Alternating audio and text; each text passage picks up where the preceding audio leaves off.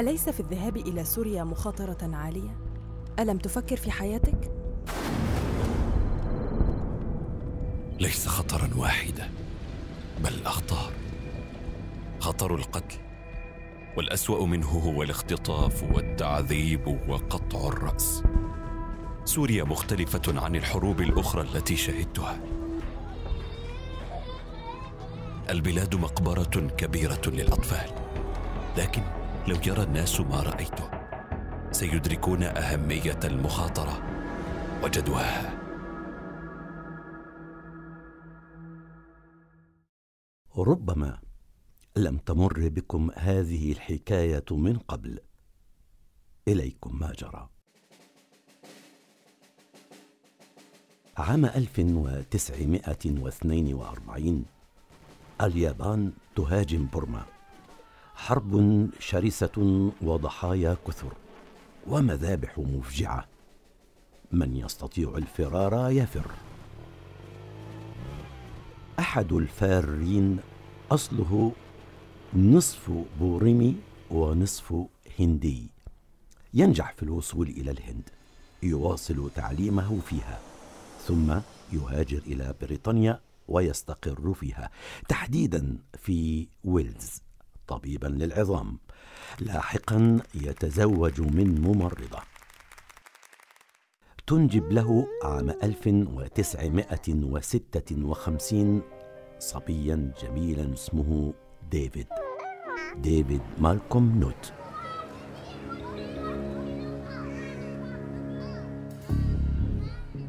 هنا في ويلز وبعيدا عن المآسي والحروب ينشأ الطفل. ولأن مشاهد الحرب وويلاتها لا تبارح ذاكرة الأب فإنه يقص على ابنه دوما حكايات الحرب من قتل وأسر وهروب. يدرك الصبي باكرا أن الحرب هي أقبح ما على الأرض.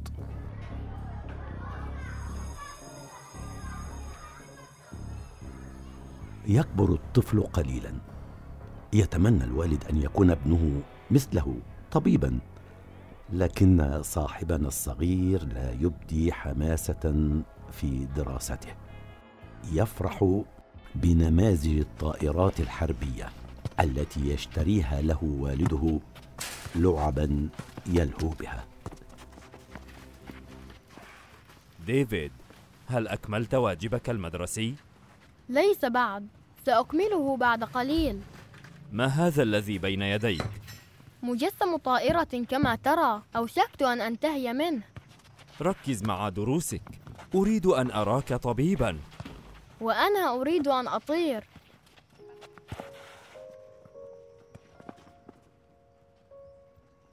تمر السنون. تدب الحماسة في نفس الصغير. يظهر تقدما كبيرا في دراسته. يؤهله لدراسة الطب. يخوض دربا من الكد والتحصيل. يتخرج طبيبا في عام 1981 بعد أن درسه في جامعتي سانت أندروز ومانشستر. ينطلق ديفيد نوت إلى حياته المهنية. يمارسها بحب وتجرد وإنسانية متنقلا من مشفى إلى آخر. إلى هنا والأمور تسير بطريقة طبيعية وعادية.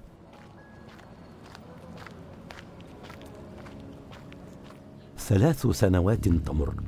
ديفيد ووالده في السينما يستعدان لمشاهدة فيلم ساحات القتل. تطفأ الأنوار ويبدأ العرض. أحداث الفيلم دامية تحكي ما جرى في كمبوديا على يد الخمير الحمر وأن زهاء ثلاثة ملايين مواطن راحوا ضحيته قتلا وسحلا وتعذيبا. يتذكر الوالد ما جرى في بلده بورما وعاصره. يصدم الابن ديفيد بقسوة المشاهد وبشاعتها. وعلى الرغم من الجو البارد يتعرق وجهه في طريق العودة. على الرغم من أنك ظللت تحدثني عن الحرب لكن ليس من رآك من سمع. نعم لكن تذكر أن هذه المشاهد ممثلة وأنك عشتها متفرجا. اللعنة على الحروب ومن يشعلها. هناك ما هو أهم من اللعن. صدقت.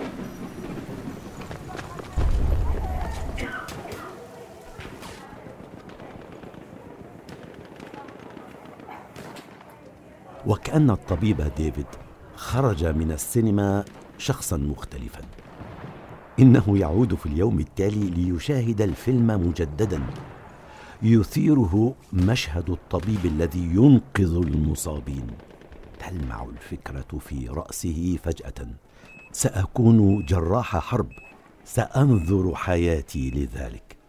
يكمل ديفيد نوت تدريباته الطبية.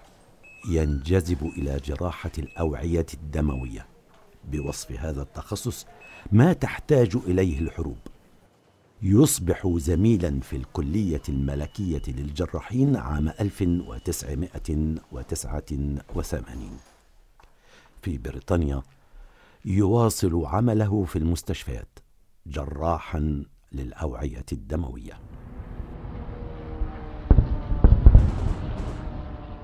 إنه عام 1993 الحرب مستعرة في قلب القارة العجوز. القذائف الصربية تشل الحياة في العاصمة سراييفو. الحرب ومشاهد القتل والدمار والجرحى تتصدر الأخبار. تسترعي اهتمام نوت الذي لا يتوقف عن تقليب القنوات ومتابعة أخبار الحرب في البوسنة والهرسك. إلى أن يقرر أمرا.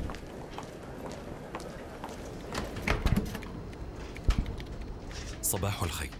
أطلب عطلة غير مدفوعة الأجر. علي الذهاب إلى سراييفو. الوضع بائس هناك. صباح النور. لكنك وصلت عندنا للتو. مستحيل أن أسمح لك بذلك. مهما كانت الظروف لابد أن أذهب. إذا غادرت فعليك أن تفهم أن لا عمل لك عندنا عندما تعود. من غير أن أفكر موافق. لكنني سأجد من يحل مكاني. كيف ذلك ونحن في عطلات الكريسماس؟ يتصل ديفيد بصديق له يعرض عليه أن يحل محله ويدفع له ألفي جنيه استرليني. صديقه يوافق وهو يسافر. يصل صاحبنا سراييفو العاصمة البوسنية المحاصرة. الأمر هنا يبدو مفزعا. المستشفيات تشكو قلة العاملين. المصابون يأتون على شكل موجات. المواد الطبية غير متوافرة بشكل كاف. تجربة فريدة تكسبه الكثير. يعود بعدها إلى إنجلترا شخصا مختلفا غير الذي ذهب. حزين لما رأى. فرح بما أنجز يقول في نفسه ما أنبل أن تحول بين شخص والموت. بينما يتابع أغلب أهل إنجلترا مباريات الكريكت والدوري العام الممتاز فإن ديفيد نوت بات يهتم بمتابعة أخبار الحروب ومراقبة الأوضاع الصحية في مناطقها. يفرض خريطة العالم أمامه ليحدد وجهته السنوية جراحا متطوعا. يرتب مواعيد عياداته وعملياته الخاصة والتزاماته المختلفة ليتحصل على عطلة من دون أجر لينقذ الضحايا من دون أجر. يسافر فيها إلى وجهات يهرب منها الناس. ويراها هو ملاذا لإنسانيته. لا يعنيه معتقد الضحايا ولا الوانهم السياسية والطائفية. معني هو بإنقاذ أرواحهم. وعلى مدى عشرين عاما يسافر في سبع وعشرين مهمة بمناطق مستعرة سيرياليون وساحل العاج والكونغو وتشاد وليبيريا وأفغانستان والعراق وغيرها وغيرها. وفي كل بلد له حكايات وحكايات. مرحبا دكتور الرجل الباحث عن المشاكل. دعك من مشاكلي. متى سيتم منح الإجازة؟ طلبك قيد الإجراء يمكنك ترتيب حقائبك. لن يأخذ الإجراء الكثير. أتمنى ذلك. لو سمحت دكتور من باب الفضول إلى أين ستسافر؟ كالعادة إلى الحرب. في صيف 2012 يتلقى اتصالا من منظمة أطباء بلا حدود. يصل بعده إلى إسطنبول ينطلق منها إلى مطار قريب من الريحانية. أقرب بلدة تركية للحدود السورية. يقضي ليلته في منزل آمن يتبع للمنظمة. يتم إطلاعه على الوضع والإجراءات الأمنية وخطط الإخلاء الطارئة. يقضي ليلته. تشرق شمس الريحانية التي لا تشبه شمس ويلز خاصة في هذا الصيف القائض. سيارة رباعية الدفع تقف أمام المنزل لتقله سائق ولوجستي سوريان والاهم اسم مستعار له وأوراق مكتملة بهذا الاسم. تقله السيارة إلى نقطة تفتيش. يديرها الجيش التركي. يقلب الضابط الأوراق. يقارن محتواها بالذي يراه. يعلم نوت أن القلق بداخله لا ينبغي له أن يصل إلى وجهه وإلا لعاد أدراجه في أحسن الأحوال. تعبر السيارة الحدود السورية. تتوقف في نقطة متفق عليها. تأتي سيارة سورية تقلهم تمر بهم بمخيم للاجئين أول الملامح المقيتة للحرب. يصلون إلى مستشفى تابع للمنظمة في أطمة.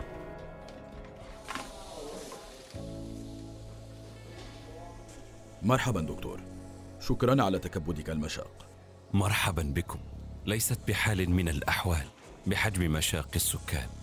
نعرفك على المشفى سريعا لتأخذ قسطا من الراحة. غرفة الطعام صارت غرفة العمليات وغرفة المعيشة أصبحت قسم الطوارئ. والمطبخ وحدة للتعقيم. الدور الأول والثاني عنابر فيها عشرون سريرا. أما الدور العلوي فخصص لك وللجراحين. مع خيوط الشمس الأولى كانت أولى المهام الروتينية. مدير المشروع يطلعهم على الوضع الأمني. بعدها يمر دكتور نوت والجراحون بالعنابر. ثم يحظون بعدها بفطورهم لتبدأ العمليات المجدولة التي قد تتوقف مع موجات المصابين المحتاجين إلى عمليات إنقاذ. أطم صارت مصانع للقنابل البدائية. تفجيرات ثم تفجيرات. كل ذلك مع ارتجال وعدم خبرة.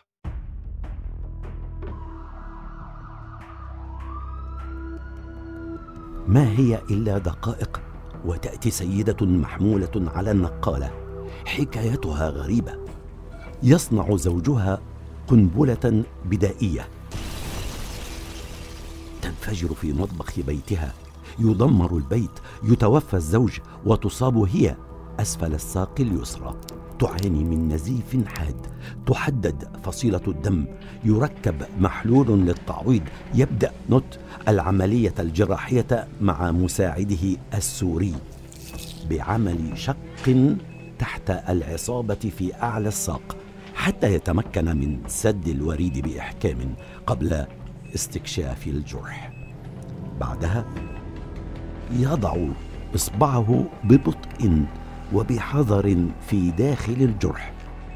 يلاحظ أنه لم يتحسس معدنا مسننا أو شظية كما هو المعتاد وإنما يجد جسما أسطوانيا ناعما. يجذبه نوت للخارج ممعنا النظر فيه عن كثب. يصرخ المساعد السوري مفجر. يركض خارج الغرفة لم تسعفه إنجليزيته لإخبار دكتور نوت لكن لم تكن ثمة حاجة للغة. يتوقف الزمان. كل شيء جامد وصامت كأن الحركة لم تخلق أصلا. ببطء يتراجع طبيب التخدير وقد تملكه الرعب. ينزوي خلف الخزانة في زاوية الغرفة. اعتدى نوت بحكم عمله على اتخاذ قرارات سريعة لكنه الآن يبدو وكأنه مشلول يأخذ نفسا عميقا والمفجر في يديه. وفي لحظة قد ينتهي كل شيء. يومئ برأسه جهة الباب. يشير إلى طبيب التخدير أن يفتحه لكن سرعان ما يعود المساعد السوري حاملا دلو ماء في حذر. يضعه على الأرض بهدوء ينسحب هو وطبيب التخدير خارج الغرفة. يغمر نوت يده بحذر في الماء إلى أن يلمس قاع الدلو. يترك المفجر داخله. يدق قلبه بعنف ثم باحتراس بالغ يأخذ الدلو ويحمله خارجا. الحمد لله لقد مر كل شيء بسلام. بعد أيام قليلة يقع انفجار آخر في منزل قريب من المشفى.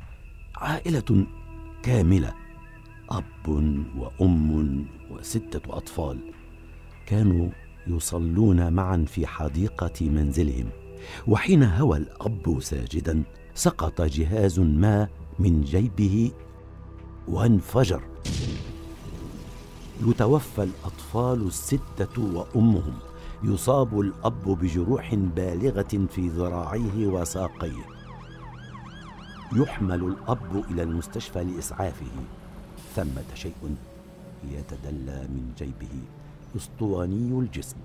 وفجأة يسقط. إنها قنبلة أخرى يراقبها الجميع وهي تهوي وترتطم بالأرض وتثب مجددا في الهواء بسرعة يركلها مساعده السوري خارج الفناء. لا تنفجر القنبلة لكنها تجعل الجميع يفتشون المرضى قبل إجراء أي جراحة.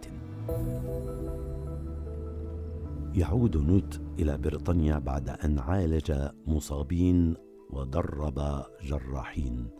شاقا القنوات للتواصل مع الأطباء السوريين. في عام 2013 أغسطس آب يعود نوت مرة أخرى إلى سوريا وإلى حلب تحديدا. هذه وحشية مفرطة. براميل متفجرة. والعالم صامت يا دكتور. ونحن عاجزون. المصابون معظمهم من الأطفال الذين يحتمون ببيوتهم. الإصابات أصعب بكثير من إصابات الرصاص وكثير من الناس يموتون بسبب استنشاقهم للغبار الناتج عن القصف. لقد بلغت نسبة الوفاة بين المصابين 80% بعد أيام من العمل يلاحظ نوت أمرا غريبا يتحدث عنه لاحقا. من الواضح أن القناصة يمارسون لعبة ما. فمثلا في أحد الأيام نجد عندنا مرضى يعانون جميعهم من جروح في الفخذ. وفي يوم آخر تكون الإصابات في الصدر أو في المعدة فقط. ثم في اليوم التالي نجد أن ضحايا القناصة نساء حوامل اقترب موعد ولادتهن. كان بإمكاننا انطلاقا من حالة المريض الأول الذي نستقبله صباحا أن نقول ما سنرى خلال بقية النهار تقريبا.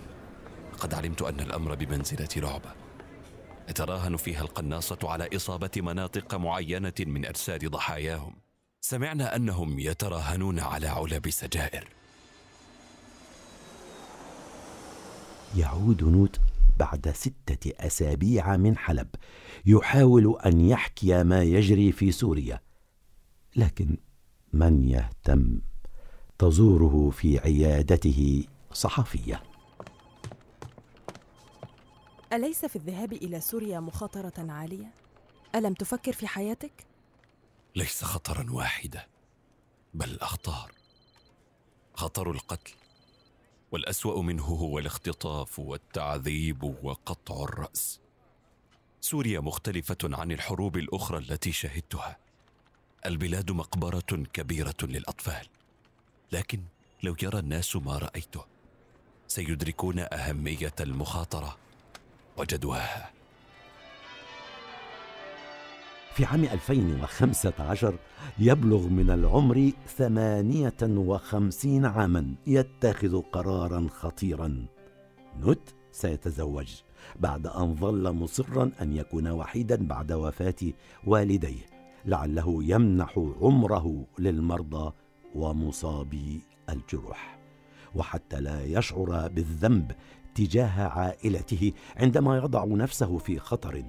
لكنه الآن يغير رأيه وهو يجد في رفيقته عونا على الحياة. ينشئ معها مؤسسة ديفيد نوت الخيرية. تديرها زوجته. يعمل على تدريب طواقم طبية يواصل رحلاته الإنسانية. في أيلول سبتمبر لعام 2016 وعن طريق سكايب يشرف على عملية جراحية تجرى في سوريا بعدها تقصف المستشفى. يسقط الصاروخ في غرفة العمليات. يتهم نوت الروس باختراق حاسوبه واستعمال الإحداثيات للقصف. يقرر التوقف عن المتابعة عبر الإنترنت مخافة أن يتسبب في تفجير آخر. لكنه لا يتوقف عن السفر إلى أي مكان يحتاج فيه مصاب الحرب إليه ويهتم أكثر بالتدريب.